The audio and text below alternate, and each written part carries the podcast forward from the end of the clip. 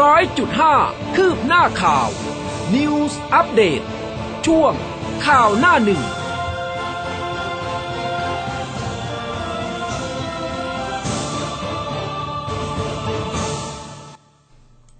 อรุณสวัสดิ์เช้าวันพุธค่ะ คุณผู้ฟัง 25 สิงหาคม 2564 นะคะ เช้าวันนี้กับรายการข่าวหน้าหนึ่งคุณผู้ฟังอยู่กับอุ้มกัสมาค่ะ ครับ และผมภูเบศสุนีครับอรุณสวัสดิ์คุณผู้ฟังทุกๆท่านครับ ค่ะ เมื่อวานนี้ช่วงหัวข้ามบ้านใครฝนตกกันบ้าง ตกไหมแถตวกๆลาดฮะพร้าวโดนฝนด้วย อ่านะคะ ก็หลาย ๆ พื้นที่นะ ฝนตกมาตามนัดเลย คือช่วงเย็นเนี่ย ขี่มอเตอร์ไซค์ออกไปหาอะไรกิน อ่า ปรากฏว่า คือแดดจ้ามาก ใช่มัสันกไม่พัได้กมีหนึ่งวิแวเอ้าวเนาะฝนตก นะคะ ก็ช่วงแบบหัวค่ำนะคะ ช่วงนี้ฝนน่าจะตกทั้งอาทิตย์แต่ว่าจะกี่โมงนะช่วงเวลาไหนนะคะ เดี๋ยวครับช่วงท้ายรายการของเรามาติดตามในช่วงของสายฟ้าพยากรณ์ค่ะ แต่ว่าตอนนี้เนี่ยรายการของเรามีไลฟ์ผ่านทาง Facebook ด้วยนะคะ ฝากกดไลค์กดแชร์กันไปเยอะๆด้วยค่ะครับลองกดไลค์ดูนะครับว่าอ่าเครื่องหมายกดไลค์เนี่ยมันยังลอยขึ้นมาอยู่หรือเปล่าลองกดเช็คให้เราดูหน่อยเช็คให้หน่อยนะเช็คให้เราหน่อยนะคะเหมือนแกล้งนะฮะอ้าวทีนี้ไปที่หน้าหนึ่งจากหน้าหนังสือพิมพ์แนวหน้าครับคุณผู้ฟัง ไทยตรวจพบสายพันธุ์ย่อย 4 ตัวเดลต้ากลายพันธุ์ สาธารณสุขชี้ยังไม่มีข้อมูลดื้อต่อวัคซีน เจอใน 8 จังหวัดจำนวน 14 รายอย.เร่งไฟเซอร์ ยื่นเอกสารเพิ่ม พร้อมอนุมัติเอกชนจัดซื้อเองครับ ติดโควิด -19 717,165 คนดับอีก 226 ศพครับ ค่ะ มากันที่ Daily News กันบ้างค่ะ สาธารณสุขเห็นด้วย ชงคลายล็อกหนึ่งกันยาเปิดห้างกินในร้านได้แล้ว เน้นคนฉีดวัคซีน 2 เข็ม พื้นที่ต้องปลอดโรค ครม.ไฟเขียวเก็บภาษีมูลค่าเพิ่ม 7%ต่ออีก 2 ปีค่ะ ครับ หน้าหนึ่งของแนวหน้าก็มีภาพเจ้าหน้าที่นะครับทำการปิดกั้น พื้นที่ชุมชนแพปลา บ้านหินลาด หมู่ที่ 3 ตำบลคุระอำเภอคุระบุรีนะครับจังหวัดพังงา ซึ่งได้ประกาศปิดหมู่บ้านชุมชนหลังจากพบผู้ติดเชื้อโควิด -19 ทั้งชาวไทยและก็แรงงานต่างด้าว 267 รายนะครับแล้วก็มีผู้สัมผัสเสี่ยงสูงอีกจำนวนมากเลย สภาพในพื้นที่ในทางเข้าหมู่บ้านก็เป็นดินเนาะแล้วก็มีฝนตกลงมาก็ค่อนข้างที่จะเฉอะแฉะนะครับในนี้ก็มีพาดหัวเอาไว้นะครับบอกว่าติดเชื้อใหม่ 1,731 ตาย 19 ปากน้ำ โควิดพุ่งนะครับสมุทรสาครยอดป่วยลด เหลือแค่ 1,288 ตาย 15ชนบุรีติดเชื้อ 816 ดับ 8 สงขลางดเที่ยว 3 หาด บุรีรัมย์สั่งปิด 2 หมู่บ้านครับ ค่ะ บิ๊กตู่ช็อกคลิปคุมหัว เชื่อพุ่มกับรีดสองล้าน ทนายโพสต์ยันเรื่องจริง จอตชเสนอออกไว้ก่อนนะคะ แล้วก็มีภาพคลิปเช้าที่นายสิทธาเบี้ยบังเกิด โพสต์ลง Facebook ค่ะ ระบุเป็นเหตุการณ์ที่พุ่มกับชื่อดัง พร้อมกับลูกน้องใช้ถุงคลุมหัวผู้ต้องหายาเสพติด ก่อนจะปั๊มหัวใจนะคะแต่ว่าเหยื่อเนี่ยหมดสติแล้วก็เสียชีวิต ล่าสุดทานนายกรัฐมนตรีสั่งตำรวจนะคะให้ความเป็นธรรมกับผู้ตายอย่างถึงที่สุดค่ะครับเช่นเดียวกับแนวหน้าก็มีพาดหัวเรื่องนี้เช่นเดียวกันนะครับนายกสั่งสอบด่วนคลิปใช้ถุงดำคลุมหัวผู้กำกับโจ้ดิ้นไม่หลุด ซ้อมผู้ต้องหารีด 2 ล้าน นายกสั่งพบตรตรวจสอบคลิป ใช้ถุงดำนะครับคลุมหัวซ้อมพ่อค้า ยานะฮะรีดยา 2 ล้านบาทจนเสียชีวิต ย้ำต้องเป็นให้เป็นความเป็นธรรมกับทุกฝ่าย โฆษกตำรวจก็นำคลิปสอบอคลุมถุงดำเนี่ยนะครับ ส่งให้พบตร 24 สิงหาคมครับ ค่ะ รัฐสภาโหวตวันนี้แก้รัฐธรรมนูญวาระสองความยติก้าวไกลก็มาทอหันทิ้งสีมาตรา ผู้ว่าปูได้กลับบ้านค่ะ บิ๊กตู่พร้อมลุยรับศึกซักฟอกหลัง 31 สิงหากรรมาธิการแก้รัฐธรรมนูญถอยผวาตีความ ครมพร้อมเคราะห์ให้อภิปรายซักฟอกหลัง 31 สิงหาคม โยนวิปสามฝ่ายกำหนดวัน บิ๊กตู่ลั่นรัฐมนตรีพร้อม ใช้เวทีสภาแจงฝ่ายค้านประชาชนทุกประเด็นนะครับ ก็ให้เกิดประโยชน์สูงสุด มติกรรมาธิการก็แก้ไขรัฐธรรมนูญนั้นยอมถอยนะฮะตัด 4 มาตราออกไปครับ ค่ะเดลต้าสี่สายพันธุ์ป่วยลาม 8 จังหวัด 14 ราย สาธารณสุขชี้ เชื้อลดผ่านจุดพีคอย.ให้ซื้อได้ไฟเซอร์ไทยค่ะ ครับส่วนทั่วโลกก็ติดโควิด -19 213 ล้านคนนะครับ นิวซีแลนด์ขยายล็อกดาวน์ศรีลังกาผวาพบ 4 สายพันธุ์ โควิดทั่วโลกก็ลามหนักเลยครับ ป่วยกว่า 213 ล้านคนคร่าชีวิตนะครับทะลุ 4.5 ล้านศพนะครับ แล้วก็ในที่นิวซีแลนด์นะฮะขยายเวลาล็อกดาวน์ทั่วประเทศ ทางด้านของศรีลังกาผวาโควิด -19 กลายพันธุ์ใหม่อีก 4 ตัวนะครับ ในขณะที่สหรัฐก็อนุมัติวัคซีนไฟเซอร์เต็มรูปแบบเร่งฉีดให้กับชาวอเมริกันนะครับ อ่า ตอนนี้ไลฟ์สดของเรายังดูได้อยู่ไหมฮะ คุณผู้ฟังก็ ทักทายเข้ามาได้นะครับอ๋อนาน่าจะได้แล้วนะครับอะทีนี้ไปดูที่สถานการณ์โควิด -19 กันนะฮะคุณผู้ฟังเมื่อวานนี้เนี่ยทางศูนย์บริหารสถานการณ์โควิด -19 นะครับหรือว่าสบค ก็รายงานสถานการณ์การติดเชื้อในประเทศนะครับ บอกว่าพบผู้ติดเชื้อใหม่ 17,165 คน จำแนกเป็นผู้ติดเชื้อใหม่1 16,973 คน ติดเชื้อในเรือนจำที่ต้องขัง 192 คนครับ แล้วก็หายป่วยกลับบ้าน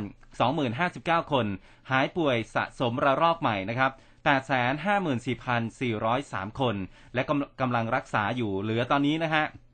192,334 คน แบ่งเป็นในโรงพยาบาลสนาม โรงพยาบาลนะครับ 3,930 คน โรงพยาบาลสนามนะครับ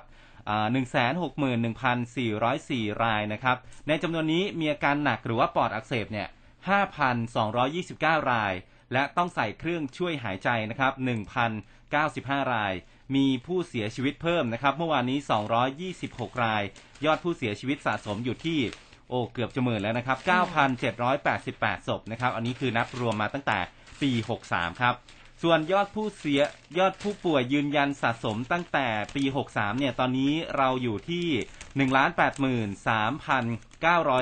1,83,951 รายนะครับ ก็ถือว่าเป็นอันดับที่ 33 ของโลกสำหรับผู้ติดเชื้อรายใหม่ที่เกิดขึ้นในประเทศไทยนะครับ นอกจากนี้ผู้ป่วยรายใหม่จากระบบเฝ้าระวัง และก็ระบบบริการมี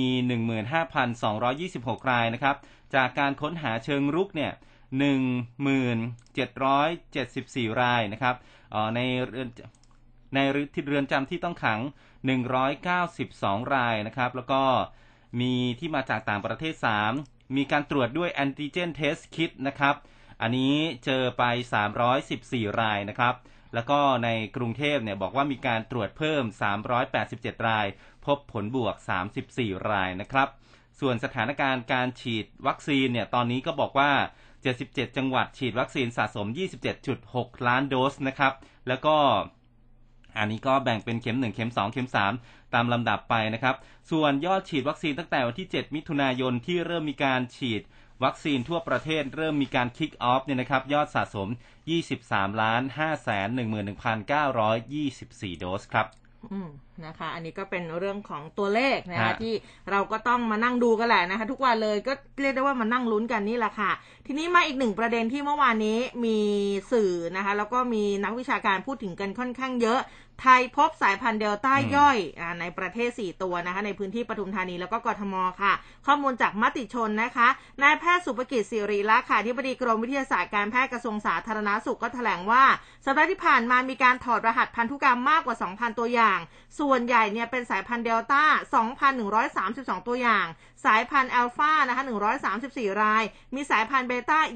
า 29 ราย ซึ่งก็ยังอยู่ในโซนภาคใต้ สายพันธุ์เบต้าตอนนี้จบลงแล้วอย่าไม่พบผู้ติดเชื้อเพิ่ม ซึ่งระหว่างช่วงวันที่ 14 ถึง 20 สิงหาคมค่ะ สายพันธุ์เดลต้าร้อยละ 93 ในกรุงเทพร้อยละ 96.7 นะคะ ส่วนอีกร้อยละ 3.3 เป็นอัลฟาภูมิภาคค่ะพบเดลต้าร้อยละ 85.2 อัลฟาร้อยละ 11 แล้วก็เบต้าร้อยละ 3.8 ซึ่งก็สรุปได้ว่าสายพันธุ์เดลต้ากระจายทั้ง 77 จังหวัดแล้ว จากสัปดาห์ที่แล้วเนี่ยยังไม่พบในสุพรรณบุรีนะ แต่ว่า สัปดาห์นี้สุพรรณบุรีพบแล้ว 3 รายนะคะ คุณหมอสุภกิจบอกว่าเมื่อสายพันธุ์เดลต้าระบาดกว้างขวางจึงมีสายพันธุ์ย่อยที่ตรวจจับได้ จะประสานกรมควบคุมโรคนะคะติดตามผู้ติดเชื้อรายนั้น ว่ามีอาการเปลี่ยนแปลงอะไรยังไง มีอาการหนักหรือว่ามีการเพิ่มจำนวนที่ผิดปกติอย่างไร เบื้องต้นยังไม่พบข้อแตกต่างตรงนี้นะคะสำหรับสายพันธุ์ย่อยมีหลายประเทศค่ะ อังกฤษ สเปน เดนมาร์กก็มีรายงานเช่นกัน ดังนั้นคุณหมอบอกว่าอย่าไปสรุปว่าเป็นสายพันธุ์ของไทย แต่เราต้องจับตาดูว่าสายพันธุ์ย่อยนี้จะมีผลต่อการควบคุมโรคหรือไม่ ทีนี้ทางด้านศาสตราจารย์เกียรติคุณวสารจันทราทิตนะหัวหน้าศูนย์จีโนมทางการแพทย์ คณะแพทยศาสตร์โรงพยาบาลรามาธิบดีมหาวิทยาลัยมหิดลก็บอกว่า จากการที่หลายประเทศถอดรหัสพันธุกรรมของโควิดอย่างต่อเนื่อง แล้วก็อัปโหลดขึ้นมาไว้บนระบบฐานข้อมูลจีโนมโควิดโลก เรียกกันว่า GIS-1 นะคะปัจจุบันเนี่ยมี 3 ล้านตัวอย่างทั่วโลก แล้วก็พบว่าสายพันธุ์เดลต้ามีการกลายพันธุ์หลุดออกมาถึง 60 ตำแหน่ง เมื่อเทียบกับอู่ฮั่นเดิม จากจีโนมทั้งหมด 30,000 ตำแหน่ง สายพันธุ์เดลต้าจะมีตัวหลักที่เรียกกันว่า B.1.6 ถึง7.2 อันนี้เราก็จะคุ้นๆกันนะ เมื่อก่อนเราจะพูดบ่อย พบว่ามีการกระจายตัวแตกเป็นสายพันธุ์ย่อยถึง 27 สายพันธุ์นะ มีตั้งแต่ AY1 ไปจนถึง AY22 ศาสตราจารย์เกียรติคุณวสันต์ค่ะบอกว่าจากข้อมูลสายพันธุ์ย่อยเดลต้าในไทยเนี่ย มีการพบเจ้า AY4 พบ4คนครับ AY6 พบ1คน AY10 พบ1คน แล้วก็ AY12 อันนี้พบ2คน โดยเก็บข้อมูลว่าพบที่ไหนอะไรยังไงเมื่อไหร่จำนวนเท่าไหร่ เพื่อติดตามการกลายพันธุ์อย่างต่อเนื่อง สายพันธุ์ย่อยที่พบเป็นลูกหลานของสายพันธุ์หลักเดลต้าที่มีอยู่แล้วในไทย ทั้งนี้ทั้งนั้นสายพันธุ์ย่อยดังกล่าวค่ะ ยังไม่มีข้อมูลมารองรับว่าดื้อต่อวัคซีนไหม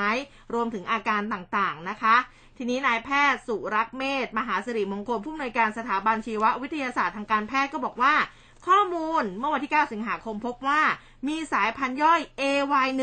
ไปจนถึง AY25 ทุกตัวเนี่ยยังคุณสมบัติแพร่กระจายเร็ว อาการรุนแรง โดยสายพันธุ์ย่อยเดลต้า AY4 พบในจังหวัดปทุมธานี 4 ตัวอย่าง AY6 พบในกรุงเทพ 1 ตัวอย่าง AY10 พบในกรุงเทพ 1 ตัวอย่าง แล้วก็ AY12 พบ 3 ตัวอย่างในสุราษฎร์ธานี 2 ตัวอย่างแล้วก็กรุงเทพอีก 1 ตัวอย่าง ก็บอกว่าก็จะติดตามแล้วก็ถอดรหัสพันธุกรรมอีก 6,000 ตัวอย่าง ผู้สื่อข่าวก็ถามค่ะบอกว่าอาการของคนที่พบสายพันธุ์ย่อยเนี่ยเป็นยังไง คุณหมอสุภกิจบอกว่ายังไม่พบว่าแตกต่างจากผู้ป่วยสายพันธุ์หลักนะ แต่ว่าด้วยที่ว่ายังมีจำนวนไม่มากเนี่ยก็เลยต้องติดตามต่อเนื่องอีก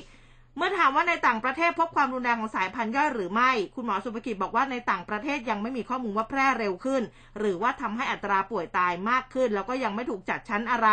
หากกลายพันธุ์แล้วไม่รุนแรงก็จะไม่เห็นอะไร แต่ว่าต้องเฝ้าระวังอย่างต่อเนื่องค่ะ ครับ เป็นข่าวที่อ่านแล้วก็โอ้โหน่าขนลุกนะ เพราะว่าเหมือนเขาเรียกว่าแบบเป็นเซลล์แบ่งตัวเลยอะเหมือนเล่นเกมอยู่แล้วมัน up level นะครับ ไม่โอเคนะเจอเจอเจอแบบนี้เนี่ยนะคะ ก็เดี๋ยวต้องติดตามกันต่อไปนะว่าเจ้าสายพันธุ์ย่อยแบบนี้เนี่ย มันจะเข้ามามีผลหรือว่าส่งผลอะไรกับอ่าโควิดอีกหรือเปล่านะคะ ครับผมแต่ว่าเรื่องของ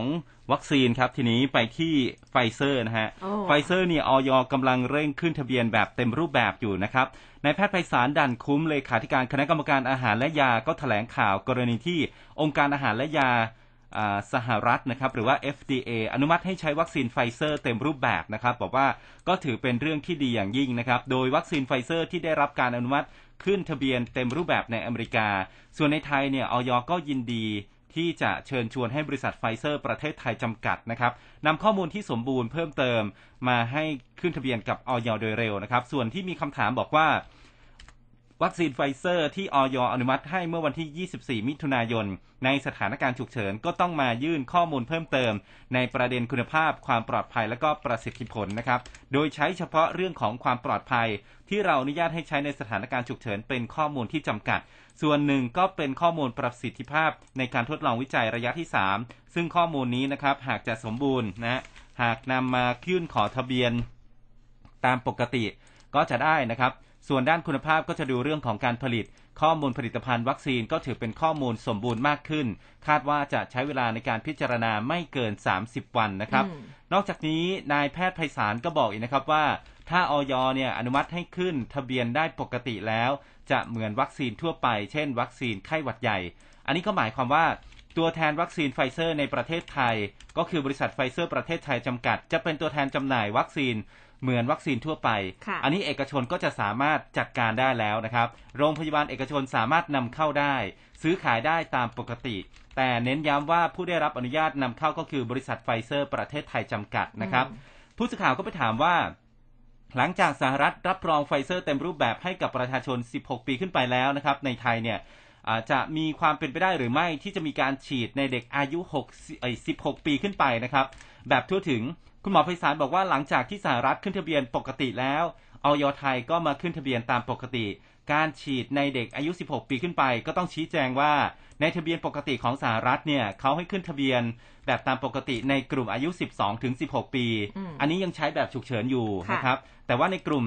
อ่า12 ถึง 16 ปีเนี่ยอ่าส่วนในไทยนะครับ อันนี้อันนี้สหรัฐเนี่ยเขาใช้ฉุกเฉิน ส่วนในไทย สถานะเราตอนนี้ก็คือฉีดได้ตั้งแต่อายุ 12 ปีขึ้นไปแบบฉุกเฉินนะอืมฮะดังนั้นบริษัทไฟเซอร์จะขึ้นทะเบียนฉีดให้กับกลุ่มคนทั่วไปเนี่ยอ่า16 ปีขึ้นไปก็ได้อยู่นะครับ อืมเรื่องของไฟเซอร์นี่ก็เป็นอะไรที่อ่าต้องติดตามนะคะ ต้องติดตามจริงๆนะเกี่ยวกับเรื่องจานี้นะคะ คือ คือนอกจาก นอกจากไฟเซอร์นะที่ทางด้านของสหรัฐเขาขึ้นทะเบียนให้ค่ะเดี๋ยวกำลังจะขึ้นทะเบียนของจอร์นสันแอนจอร์นสันอีกอืมนะครับสำหรับที่สหรัฐอเมริกานะครับ อ่าอ่าเดี๋ยวเดี๋ยวผมเจอแล้วนะฮะ ก็มีจอร์นสันแอนจอร์นสันแล้วก็โมเดอร์นานะครับ ทางด้านของนายแพทย์แอนโทนีฟาวซี่แพทย์ใหญ่ประจำคณะทำงานด้านควบคุมโรคโควิด -19 ของทำเนียบขาวของสหรัฐเนี่ยนะครับ แล้วก็เป็นผู้อำนวยการสถาบันโรคภูมิแพ้ และโรคติดเชื้อแห่งชาติก็บอกว่า วัคซีนโควิด -19 ของโมเดอร์นาและก็จอร์นสันแอนจอร์นสันน่าจะได้รับการอนุมัติแบบเต็มรูปแบบจากอย.ของสหรัฐในเร็วๆนี้ อีกไม่กี่สัปดาห์นี้ หรือว่าช้าสุดเลยเนี่ยไม่เกิน1สัปดาห์เอ้ยเดือน หลังจากที่วัคซีนของไฟเซอร์ได้รับการอนุมัติไปก่อนหน้านี้แล้วนะฮะในขณะเดียวกันคุณหมอคาดการณ์ด้วยนะครับ บอกว่าวัคซีนไฟเซอร์ หรือว่าโมเดอร์นาเนี่ยจะได้รับอนุมัติจาก FDA ให้ใช้กับเด็กอายุต่ำกว่า 12 ปีด้วยนะฮะ โดยอย่างเร็วที่สุดเนี่ยน่าจะเป็นช่วงกลางฤดูใบไม้ร่วง ไปจนถึงต้นฤดูหนาวครับ อืมนะคะ แล้วก็คือเรียกได้ว่าอีกหน่อยเนี่ยถ้าแบบพอมีการนำเข้ามาค่อนข้างเยอะจริงๆไฟเซอร์ก็จะเหมือนไข้หวัดใหญ่อะเออเราก็จะฉีดได้ง่ายขึ้นนะคะ แต่ว่าทีนี้พอพูดถึงไฟเซอร์ คุณหมอบุญมาละนายแพทย์บุญวนาสินประธานกรรมการบริษัทธนบุรีเฮลท์แคร์กรุ๊ปจำกัดมหาชนว่า THG ให้สัมภาษณ์สื่อค่ะ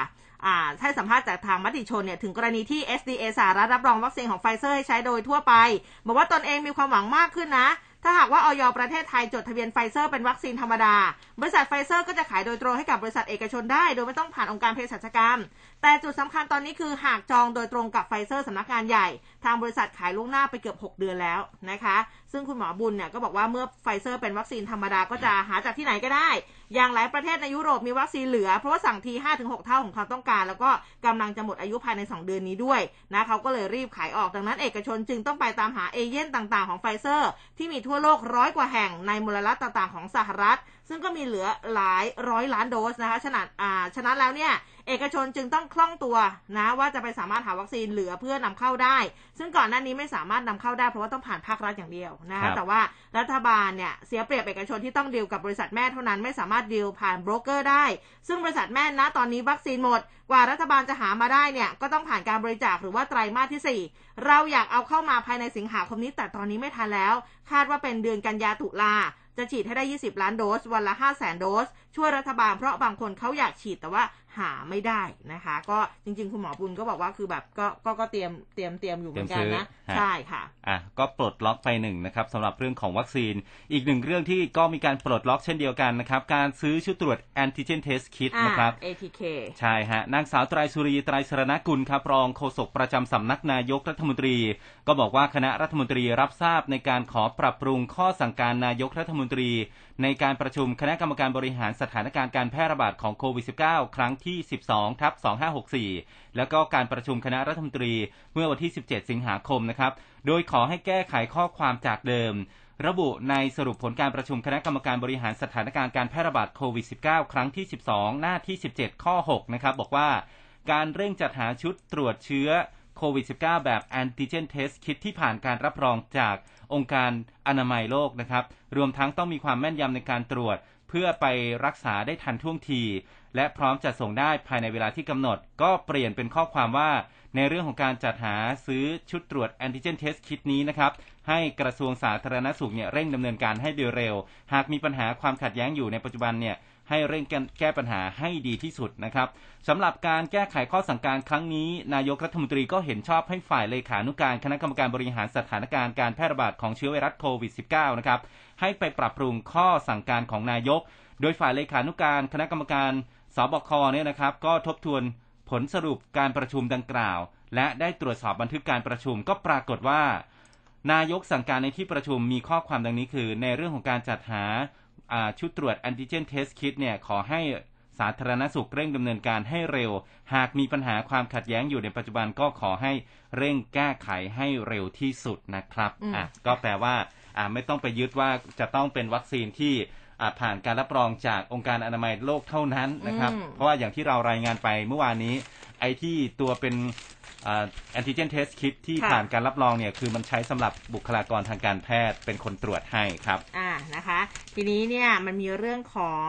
การปลอมใบตรวจโควิดออกมาด้วยนะ คุณผู้เบกผู้ฟังคะ ทางนายแพทย์สุภกิจสิริรัตน์ท่านก็บอกว่าตอนนี้เนี่ยพบการใช้ใบรับรองการตรวจเชื้อโควิด -19 ปลอม โดยมีพนักงานโรงงานแห่งหนึ่งลาหยุดงาน อ้างว่าติดเชื้อ ทางเจ้านายเนี่ยก็มีการขอใบรับรองยืนยัน ทำให้พนักงานคนดังกล่าวมีการปลอมเอกสารใบรับรองการตรวจเชื้อทางห้องปฏิบัติการหรือว่าห้องแลบซึ่งจากการตรวจสอบไม่พบว่ามีการมาตรวจแลบแต่อย่างใด แต่มีการออกใบรับรองปลอมของศูนย์วิทยาศาสตร์เขต 5 จังหวัดสมุทรสาคร ดังนั้นนะคะก็เลยขอเตือนค่ะบอกว่าอย่าปลอมแปลงนะ เพราะว่ามีระบบฐานข้อมูลที่ตรวจสอบร่วมกันได้ ตรวจได้หมด ใครมาตรวจมีผลตรวจยังไงนะคะ เพราะฉะนั้นกรณีที่มีการแจ้งความเอาผิดฐานปลอมแปลงเอกสารราชการ เพราะนำรูปแบบเอกสารมาใส่ชื่อ ใส่เลขแบบประชาชน ใส่ลายเซ็นปลอม ดังนั้นขอเตือนว่าอย่าทำไม่ว่าจะปลอมไปเพื่อลายหยุดงานหรือว่าเบิกประกันก็ตามนะคะ ส่วนแอสตราเซเนกาเองเนี่ย อันนี้คุณหมอสุภกิจบอกว่าที่มีการยืมมาจากประเทศพูตาน 1.5 ล้านโดสเนี่ยนะคะ ก็บอกว่าจากการตรวจสอบคุณภาพ พบว่าผ่านคุณภาพมาตรฐาน แล้วก็ตอนนี้มีการกระจายวัคซีนให้แล้วนะคะ ซึ่งก็มีจำนวนหนึ่งอาจจะหมดอายุเดือนนี้แหละนะ ที่เหลือก็จะหมดอายุเดือนตุลาคมนะ คุณหมอบอกว่าก็จะฉีดให้ได้ทันค่ะ บอกว่าไม่ได้มีปัญหาแต่อย่างใดนะคะ ครับผมมาที่ผู้ว่าปูกันบ้างครับ คุณผู้ฟังโอ้ผู้ว่าปูนะครับอ่านายวีรศักดิ์วิจิตรแสงสี ผู้ว่าราชการจังหวัดสมุทรปราการให้สัมภาษณ์นะครับ เมื่อวานนี้ที่ประชุมคณะรัฐมนตรีก็อืมให้ให้ย้ายไปดำรงตำแหน่งผู้ว่าอ่างทองนะครับค่ะก็บอกว่าผู้บัญชาการกระทรวงมหาดไทยเนี่ย ก็ระงับใบลาออกของท่านนะที่ก่อนหน้านี้ยื่นค่ะใบลาออกไปนะครับ ก็ได้ปรับความเข้าใจกันให้ย้ายไปอยู่ที่จังหวัดอ่างทอง ตามที่เคยแสดงความจำนงไปตั้งแต่แรกอะ ถึงแม้ว่าจะเป็นการย้ายจากจังหวัดใหญ่ไปจังหวัดเล็กนะครับก็เคยให้เหตุผลเรื่องของสุขภาพเป็นหลักนะครับ เพราะว่าตั้งแต่ออกจากโรงพยาบาลสิริราช หลังจากติดโควิด -19 เนี่ยก็พบว่ามีปัญหาเกร็งด้านขวามากขึ้น แล้วก็แพทย์ก็ให้การรักษากระตุ้นกล้ามเนื้อ ด้วยความร้อนผ่านคลื่นไฟฟ้า ซึ่งก็ต้องทำถี่มากขึ้นนะครับ ทั้งนี้การโยกย้ายดังกล่าวเนี่ยผู้ว่าราชการจังหวัดอ่างทองก็ไม่ได้ขัดข้องแต่อย่างใดนะครับ ส่วนทางด้านของสถานการณ์โควิด -19 ที่ สมุทรสาครเป็นยังไงนะครับ เมื่อวานนี้ก็มีผู้ติดเชื้อรายใหม่ก็ถือว่าลดลงนะครับ อยู่ที่ 1,288 ราย เป็นการค้นหาเชิงรุก 94 ราย ในโรงพยาบาลภายในจังหวัดนะครับ 805 ราย นอกจังหวัดก็ 8 389 ราย มีผู้เสียชีวิต 1 15 รายนะครับ แล้วก็ตอนนี้มีผู้ที่อยู่ระหว่างการรักษาเนี่ย 19,999 รายนะครับอืมส่วนโคกหนองนาโมเดลนะครับ อ่า โคกหนองนาโมเดล สถานีตำรวจภูธรโคกขามอำเภอเมืองสมุทรสาคร ก็ได้มีการแจกฟ้าทลายโจรฟรีให้กับประชาชนนะครับ โดยพันตำรวจเอกสมชายขอค้า ผู้กำกับการสพโคกขามเนี่ยก็โคกขามนะ ท่านก็บอกว่าได้มีการร่วมกันนะครับจัดทำโครงการโคกหนองนาโมเดลในพื้นที่ของโรงพัก มีการปลูกผักสวนครัวสมุนไพรนะครับ ก็ปลูกสมุนไพรปลอดสารพิษแจกจ่ายให้กับประชาชนในช่วงเช้าของทุกๆวันด้วยนะครับ อ่าอันนี้น่าน่าชื่นชมนะครับ ค่ะ ทีนี้เนี่ยมากันที่เรื่องของการเชิดชูคุณหมอยงค่ะ นักวิทยาศาสตร์การแพทย์เกียรติยศประจำปี 2564 นะคะ มูลนิธิกรมวิทยาศาสตร์การแพทย์ค่ะ เชิดชูศาสตราจารย์นายแพทย์ยงผู้ระวัน เป็นนักวิทยาศาสตร์การแพทย์เกียรติยศประจำปีนี้นะคะ นายแพทย์สถาพรวงเจริญประธานกรรมการมูลนิธิกรมวิทยาศาสตร์การแพทย์ ก็พูดถึงผู้ที่ได้รับรางวัลนักวิทยาศาสตร์การแพทย์เกียรติยศประจำปี 2564 บอกว่าทางมูลนิธิกรมวิทยาศาสตร์การแพทย์ค่ะ ได้คัดเลือกบุคคลซึ่งเป็นผู้สร้างหรือริเริ่มงานและอุทิศตนเพื่อประโยชน์ ต่อวงการวิทยาศาสตร์การแพทย์ โดยมีผลงานที่เป็นประโยชน์ต่อการแพทย์และการสาธารณสุขของประเทศไทยอันเป็นที่ประจักษ์เป็นผู้มีคุณธรรมจริยธรรมเป็นแบบอย่างให้กับบุคคลในวงการวิทยาศาสตร์การแพทย์ และบุคคลทั่วไปเพื่อรับรางวัลนักวิทยาศาสตร์การแพทย์เกียรติยศ และผู้ที่ได้รับรางวัลนักวิทยาศาสตร์การแพทย์เกียรติยศประจำปีนี้ ก็คือศาสตราจารย์นายแพทย์ยงผู้วรวันหัวหน้าศูนย์เชี่ยวชาญเฉพาะทาง ด้านไวรัสวิทยาคลินิกคณะแพทยศาสตร์จุฬาลงกรณ์มหาวิทยาลัยนะคะสำหรับผลงานเด่นที่ผ่านมาของท่านอาจารย์นายแพทย์ยงเนี่ยนะคะ ก็คือท่านก็เป็นผู้บุกเบิกงานวิจัยทางด้านไวรัสตับอักเสบในประเทศไทยทำการศึกษาตั้งแต่อนุชีววิทยาไวรัสตับอักเสบ ประวัติวิทยา อาการทางคลินิกการรักษาการป้องกันด้วยวัคซีน เป็นรากฐานของการให้วัคซีนป้องกันไวรัสตับอักเสบในประเทศไทยทำให้อุบัติการณ์ของไวรัสตับอักเสบ B เนี่ยนะคะลดลงไปอย่างมาก การศึกษาทางด้านวิทยาศาสตร์พื้นฐาน การตรวจวินิจฉัยทางอนุชีววิทยา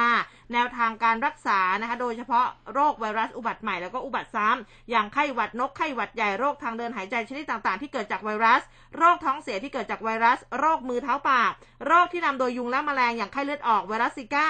ปวดข้อปวดไขข้อยุงลายนะ ซึ่งก็ท่านก็มีผลงานอย่างต่อเนื่องที่เป็นประโยชน์ต่อประเทศไทยเป็นอย่างมากเลย แล้วก็มีเรื่องของโควิด -19 ด้วยนะคะก็อาจถือว่าเป็นอีกหนึ่งรางวัลนะคะ ที่ทางวงการวิทยาศาสตร์เนี่ยนะคะได้เชิดชูคุณหมอยงค่ะครับก็ยินดีกับคุณหมอด้วยนะครับ เป็นกำลังใจให้ท่านด้วยนะครับ มีอีกเรื่องหนึ่งครับคุณผู้ฟังครับเกี่ยวกับเรื่องโควิด -19 แต่ว่าอยู่ที่สหรัฐนะฮะนอกจากบ้านเราเนี่ยมีเรื่องของข่าวลือต่างๆ ว่ามียานู่นยานี่ช่วยกันรักษาโควิด -19 ที่สหรัฐก็มีเช่นเดียวกันนะครับ ก็ถึงขั้นมีการออกมาเตือนเลยนะครับ ว่าให้หยุดกินนะครับอ่ามีความเชื่อแปลก ๆ ที่สหรัฐนะครับ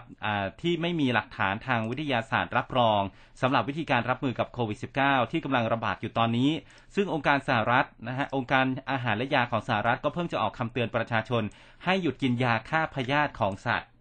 อืมค่ะ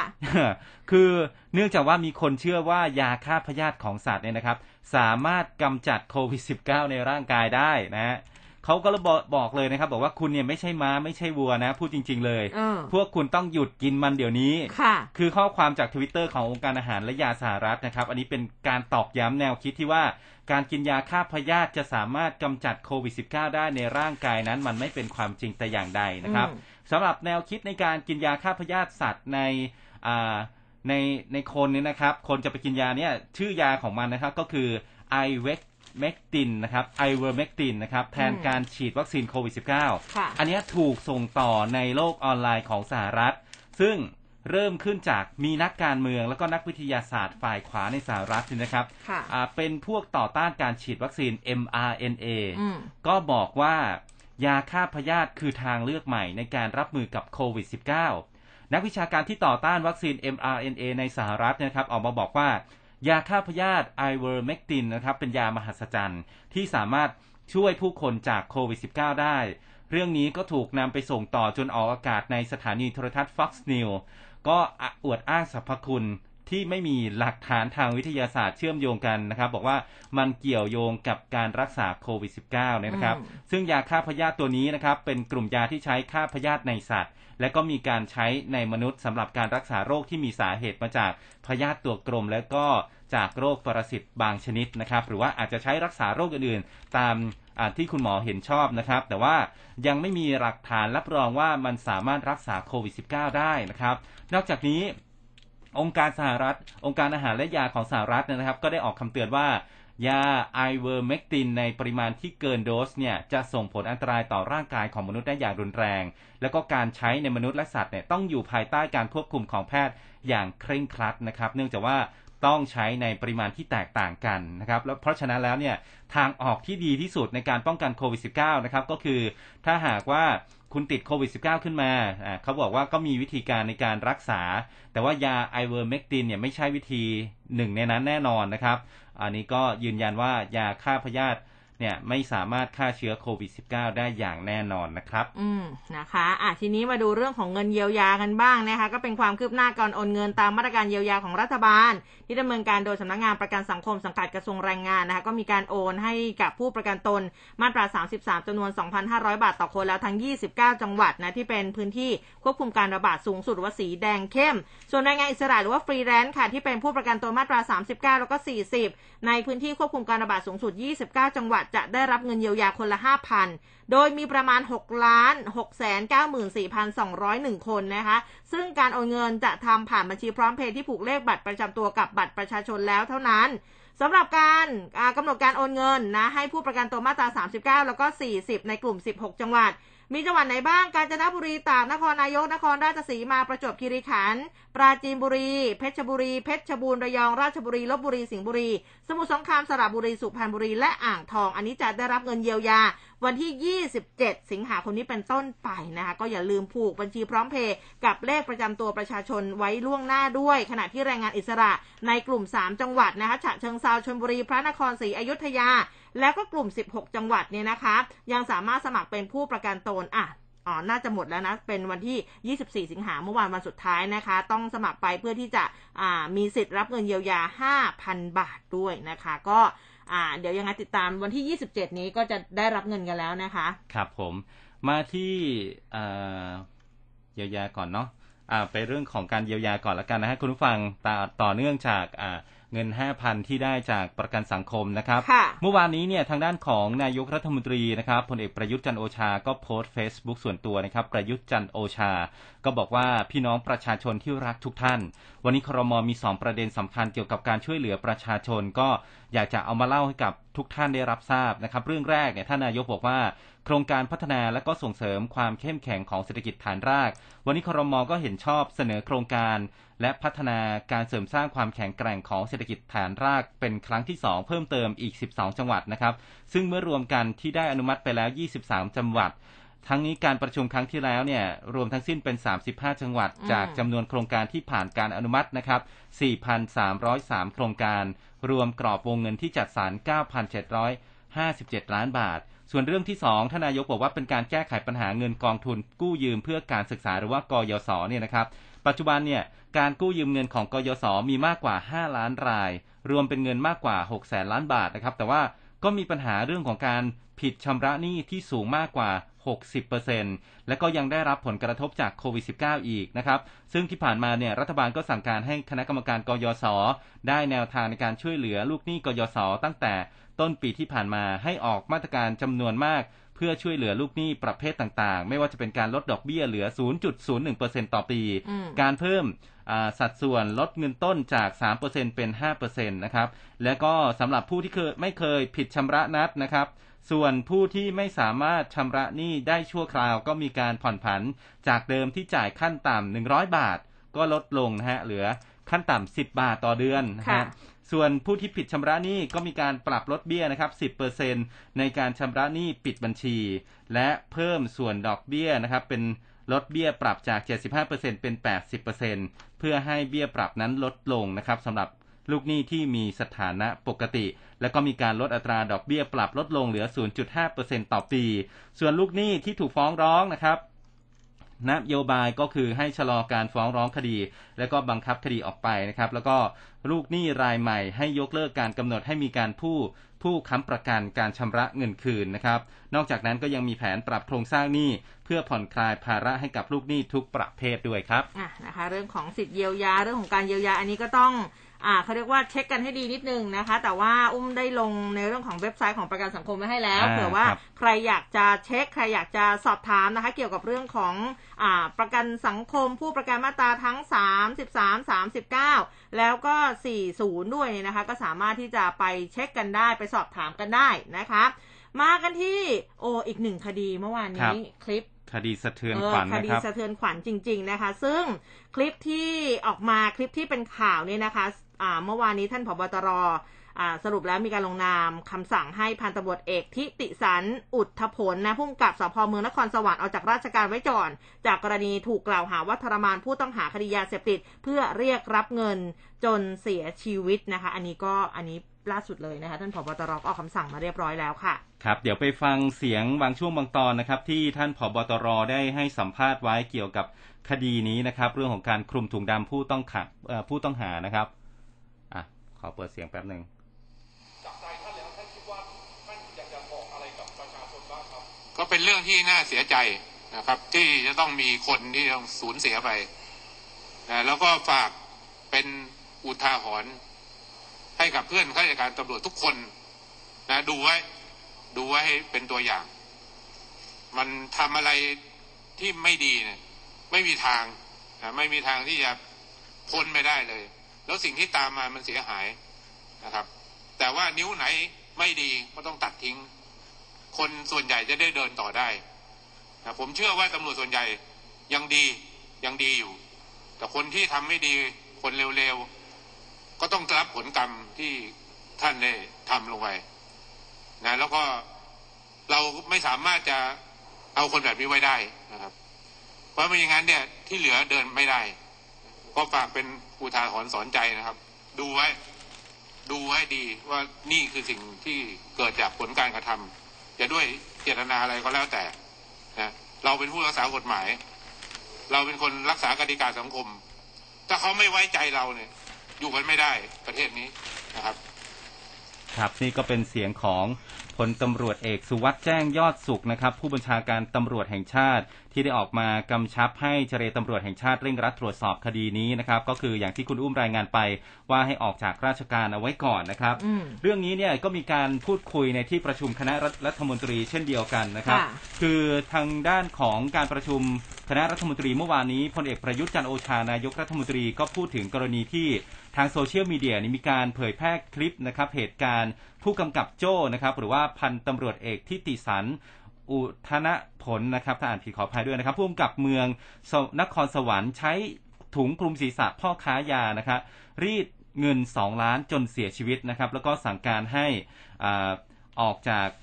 ราชการเนี่ยนะครับ ก็ทางด้านนายกรัฐมนตรีสั่งการให้ตรวจสอบข้อเท็จจริงนะครับ แล้วก็ยืนยันว่าจะให้ความเป็นธรรมกับทุกฝ่ายนะครับ ซึ่งทางด้านของพบตรก็มีพูดเพิ่มเติมอีกนิดนึงนะครับว่าคดีนี้เนี่ยเบื้องต้นแบ่งเป็น 2ส่วนนะครับ คือทางวินัยก็มอบหมายให้กับทางด้านของพลตำรวจเอกวิษณุประสาททองโอสถนะครับเจรตำรวจแห่งชาติเนี่ยลงไปดูแล แล้วก็กำกับตรวจสอบคลิปที่เผยแพร่ โดยจชตก็จะเสนอผลการสอบสวนภายมา ทางสำนักงานตำรวจแห่งชาติพร้อมกับความเห็นประกอบการกระทำผิดนะครับ ก็ถ้าผิดจริงก็ให้ออกจากราชการไว้ก่อน เบื้องต้นดูจากคลิปที่ปรากฏนะครับอืมวินยูชนทั่วไปก็เชื่อว่านี่เป็นคลิปจริงนะครับ ไม่ได้มีการตัดต่อ จากนั้นก็จะมีคำสั่งให้ออกราชการไว้ก่อน พร้อมทั้งตั้งคณะกรรมการสอบวินัยร้ายแรงตามขั้นตอน ตอนนี้ก็อยู่ระหว่างการดำเนินการทางธุรกรรมนะครับ เชื่อว่าจะจบไปแล้วนะฮะตั้งแต่เมื่อวานนี้นะครับ อืมนะคะ ก็เป็นคลิปที่หลาย ๆ คนคือพอเห็นแล้วก็ นอกจากท่านนายกบอกว่าท่านนายกก็บอกเห็นพอเห็นปุ๊บช็อกเลยอืม นะประชาชนเห็นก็แล้วแบบบางคนก็ดูได้ไม่จบอะใช่เออครับนะคะมันมันดูทรมานจนเกินไปนะคะ ทีนี้มาดูเกี่ยวกับเรื่องของการประชุมสภาผู้แทนราษฎรเมื่อวานกันบ้างคุณผู้ฟังนะคะอ่า เมื่อวานนี้นะคะก็ก่อนการประชุมช่วงบ่ายเริ่มขึ้นเนี่ยนะคะนายนิกรจำนงสสบัญชีรายชื่อพรรคชาติไทยพัฒนาในฐานะเลขานุการคณะกรรมาธิการพิจารณาร่างแก้ไขรัฐธรรมนูญ ก็บอกว่ากมทเรียกประชุมด่วนช่วงเช้านะ ก่อนที่จะมีมติปรับปรุงร่างแก้ไขรัฐธรรมนูญแล้วก็เสนอต่อรัฐสภาใหม่ 3 ประเด็นเท่านั้น คือมาตรา 83 มาตรา 91 ตามที่รัฐสภารับหลักการวาระแรก รวมถึงให้เพิ่มเติมมาตรา 86 เรื่องการกำหนดการแบ่งเขตเลือกตั้ง แล้วก็เพิ่มเติมบทเฉพาะการ ที่ให้ใช้รัฐธรรมนูญฉบับแก้ไขนี้กับการเลือกตั้งสสในครั้งต่อไปนะคะสำหรับมาตรการอขออภัยค่ะ มาตราที่ตัดออกมีทั้งหมดเนี่ย4มาตรา ได้แก่มาตรา 85 มาตรา 92 มาตราที่ให้ยกเลิกมาตรา 94 มาตราที่ให้ยกเลิกวรรคสามของมาตรา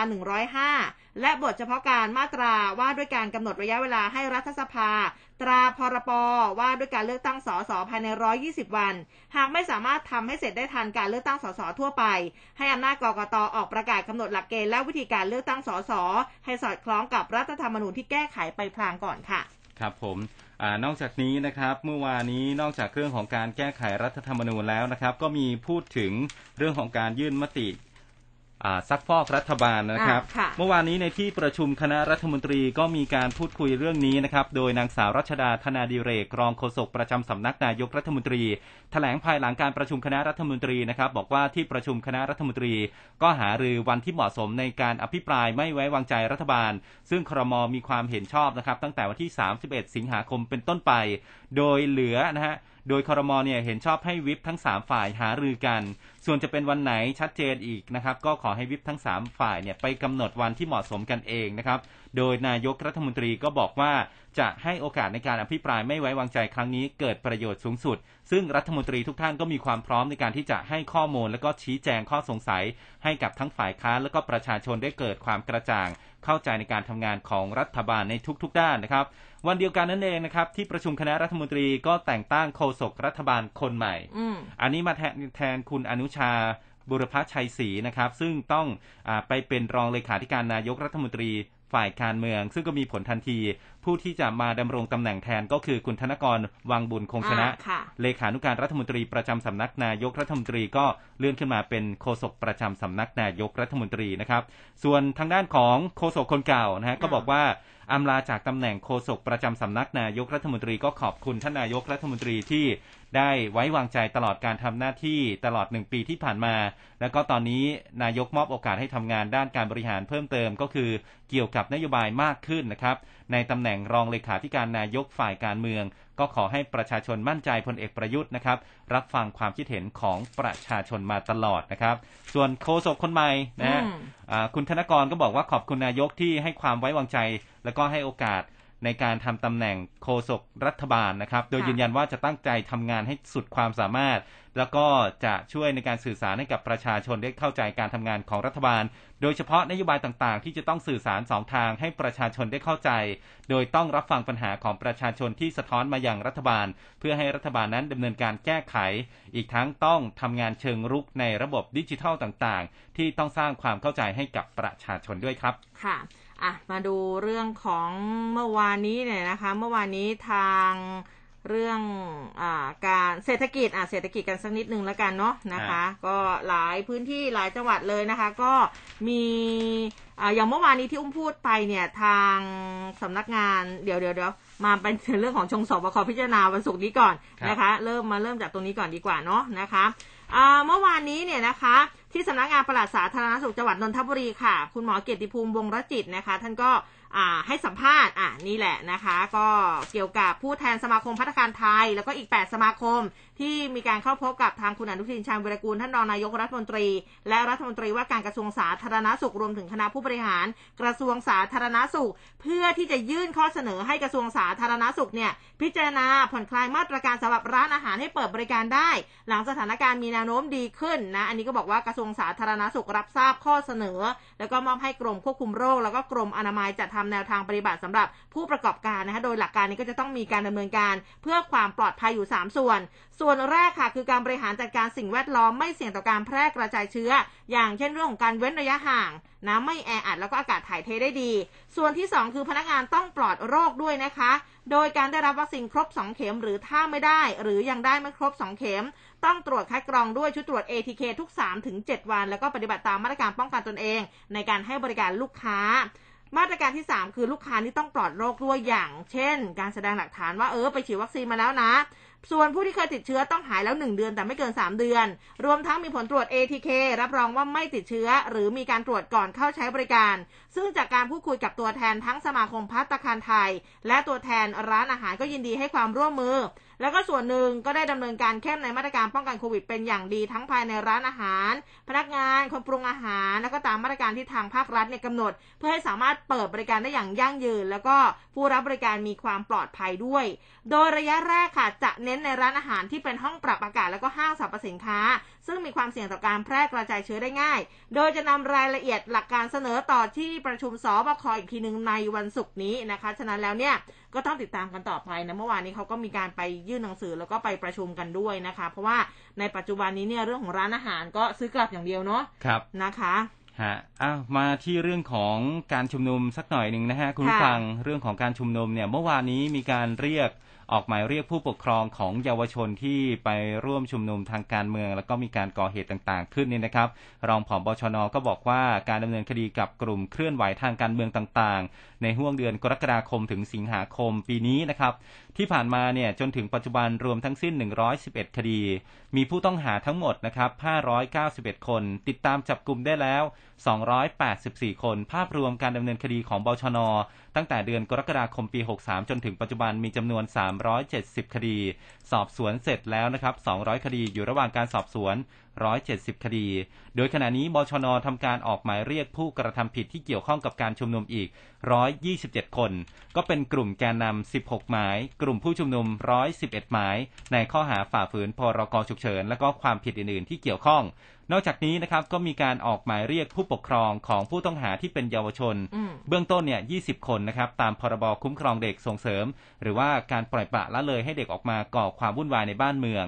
วันเดียวกันเองนะครับ คุณผู้ฟังที่ศูนย์รับเรื่องราวร้องทุกข์รัฐบาลภายในสำนักงานกพก็นายประสงค์หอมสนิทครับ ตัวแทนคณะกรรมการชาวแฟลตดินแดง1-17เนี่ยนะครับ เข้ายื่นหนังสือถึงนายกรัฐมนตรี กรณีที่กลุ่มชาวบ้านแฟลตดินแดงได้รับความเดือดร้อน จากการชุมนุมและก็เหตุปะทะกันระหว่างเจ้าหน้าที่ตำรวจ และก็กลุ่มผู้ชุมนุม ก็ขอให้นายกซึ่งเป็นผู้กำกับดูแลสำนักงานตำรวจแห่งชาติ ซึ่งสาระสำคัญในการเรียกร้องครั้งนี้ก็คือให้ตำรวจเนี่ยปฏิบัติกับกลุ่มผู้ชุมนุมตามหลักสากล โดยใช้หลักคุณธรรม และก็ถ้อยทีถ้อยอาศัยมากกว่าการใช้ความรุนแรงดำเนินคดีจับกลุ่มเฉพาะผู้ที่กระทำผิดเท่านั้น อีกทั้งต้องมีการสำรวจความเสียหาย และก็รับผิดชอบเยียวยา แต่ต่อการเสียโอกาสในการค้าขาย เนื่องจากว่าต้องรีบปิดร้านไปตั้งแต่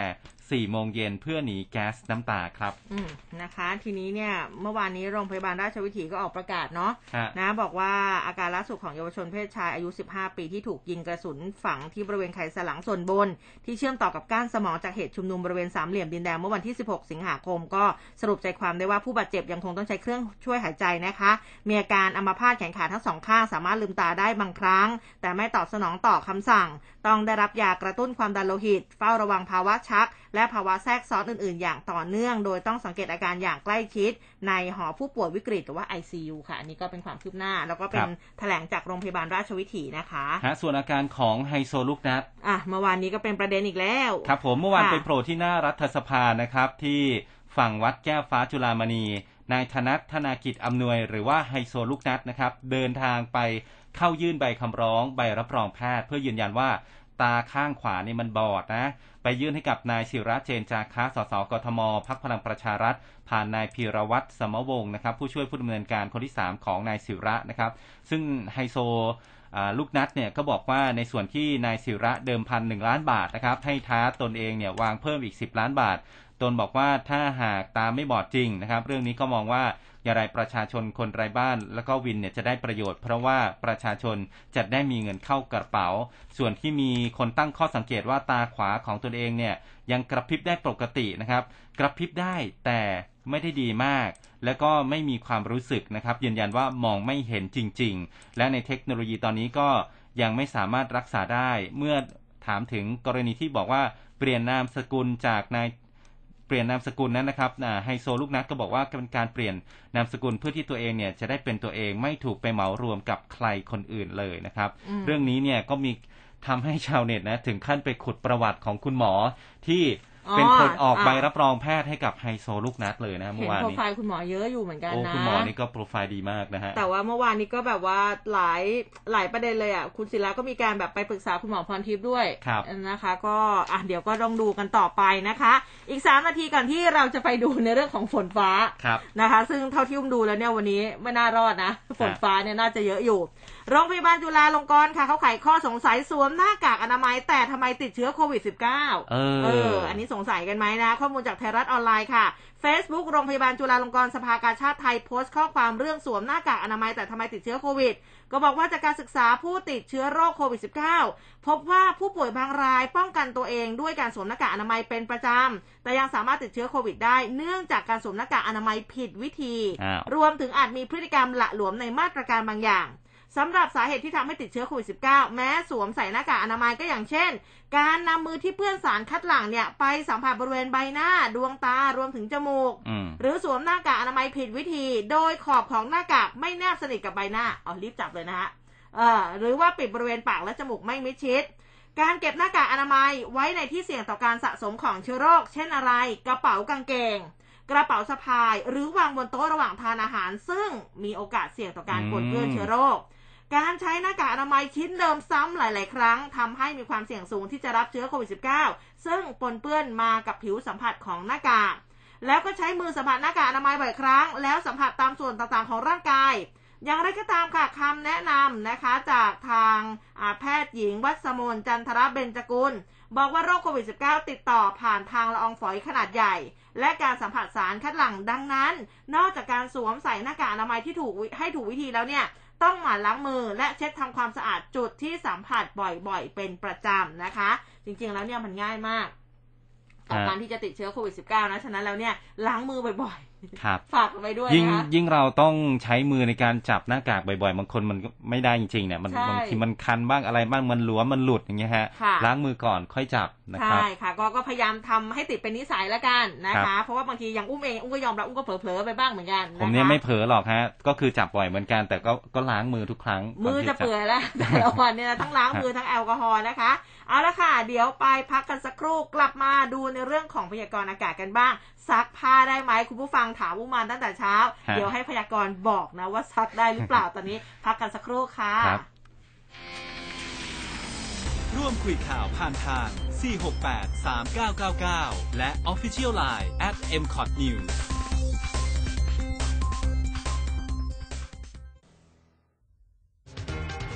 คลื่นข่าว m c o t News FM 100.5ทลายทุกข้อจำกัด ฟังชัดทุกเรื่อง สวัสดีครับ กับผมนายสมฤทธิ์พลเงิน วิทยากรในรายการ Good Morning อาเซียน และรายการทั่วไทยอาเซียน สถานการณ์โลกเปลี่ยนแปลงตลอดเวลา โดยเฉพาะอย่างยิ่งการขับเคลื่อน หรือปฏิกิริยาต่างๆ ของประเทศมหาอำนาจ ทั้งสหรัฐอเมริกา จีน รัสเซีย อินเดีย อังกฤษ และสหภาพยุโรปล้วนแล้วแต่ส่งผลกระทบต่อโลกทั้งสิ้น ดังนั้นจึงมีความจำเป็นอย่างยิ่งยวดที่เราจะต้องเรียน และรู้ให้เท่าทันกับการขับเคลื่อนของประเทศมหาอำนาจเหล่านี้ พบกับกระผมได้ทุกเช้าวันเสาร์อาทิตย์ และตอนค่ำวันเสาร์ครับ ในรายการ Good Morning อาเซียนและรายการทั่วไทยอาเซียน แล้วเจอกันครับทาง 100.5 อสมทข่าวไวใกล้ชิด ตรงใจ เป็นสปอตไลท์ให้สังคม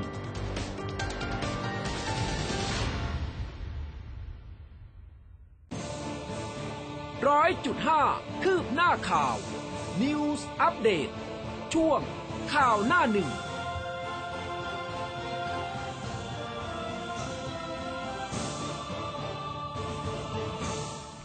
เอาละค่ะ ช่วงสุดท้ายของรายการนะไปพูดคุยกับคุณประภาพรวงศ์สมิงหัวหน้าเวรพยากรณ์อากาศกรมอุตุนิยมวิทยาในช่วงสายฟ้าพยากรณ์กันค่ะ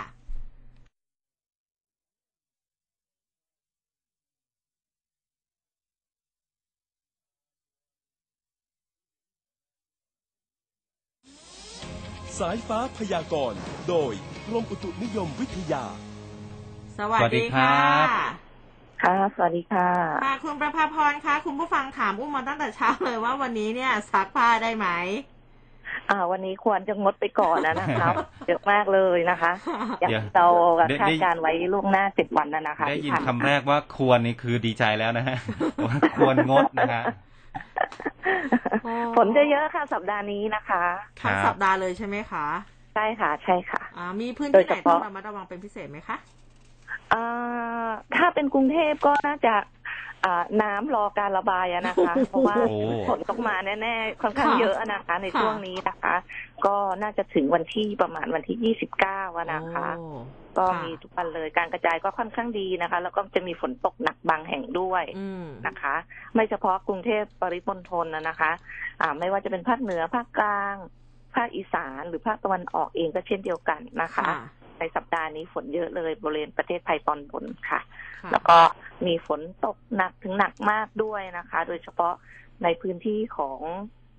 ภาคตะวันออกอย่างจันทบุรีแล้วก็ตราดนะคะค่ะก็จะมีฝนตกหนักมากได้ ก็คือเกิน 90มิลลิเมตรนะคะต่อวันค่ะค่ะ ในส่วนของกรุงเทพเองเนี่ยทั้งอาทิตย์นี้เลยใช่ไหมคะ ที่ที่แบบว่าต้องเตรียมรับมือน้ำน้ำท่วมขังเนี่ยค่ะ ก็ประมาณจนถึงวันที่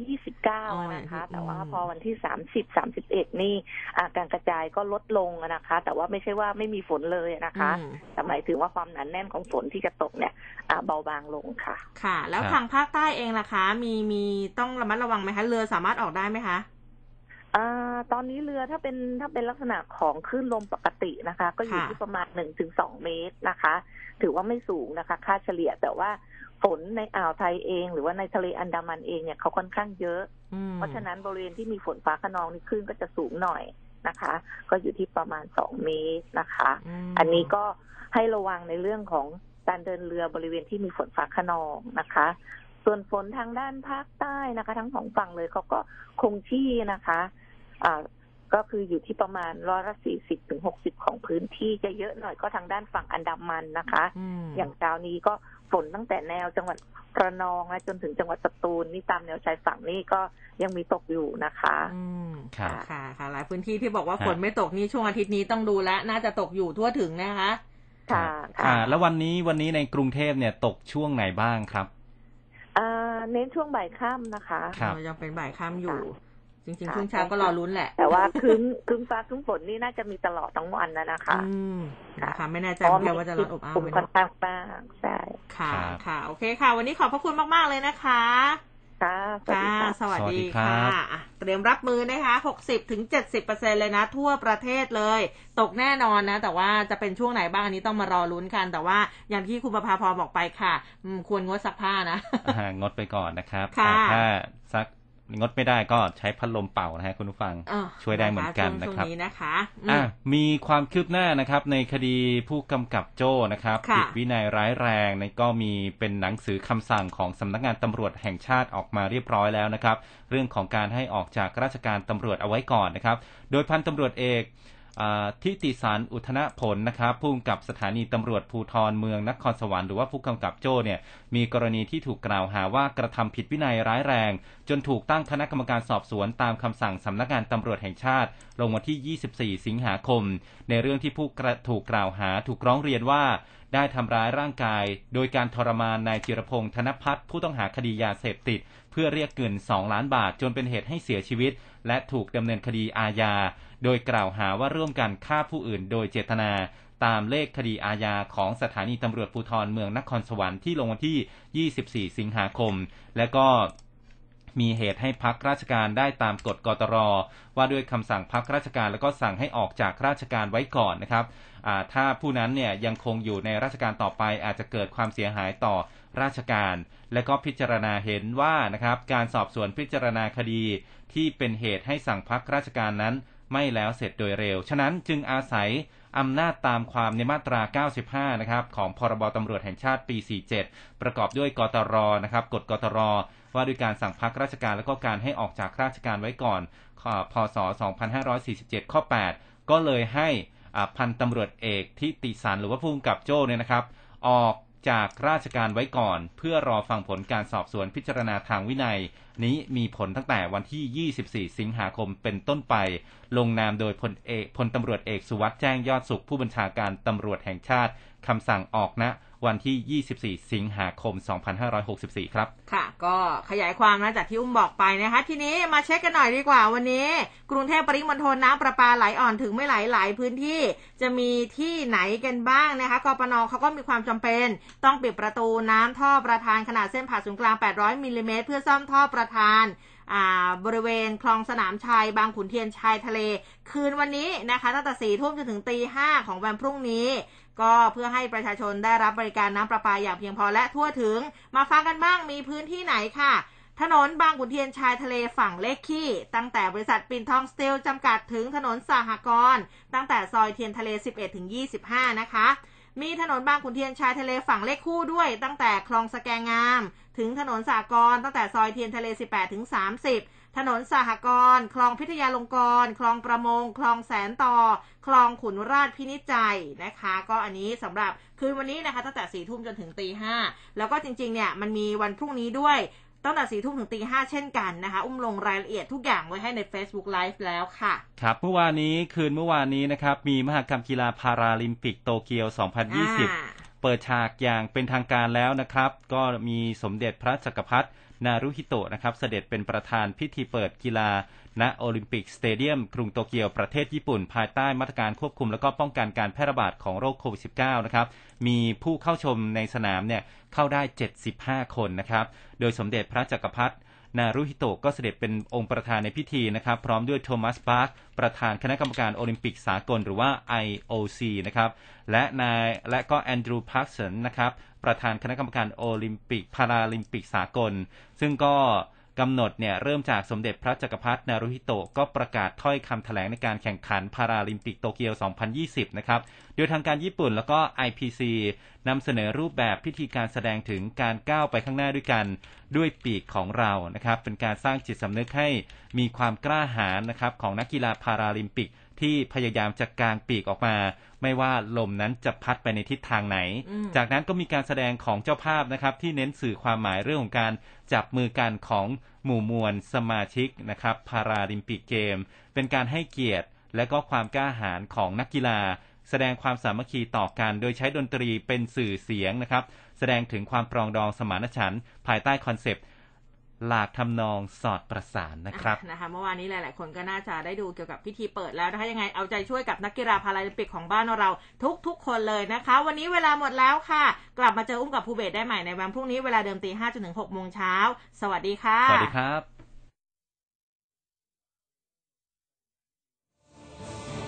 ร้อยจุดห้าคืบหน้าข่าว News อัปเดตช่วงข่าวหน้าหนึ่ง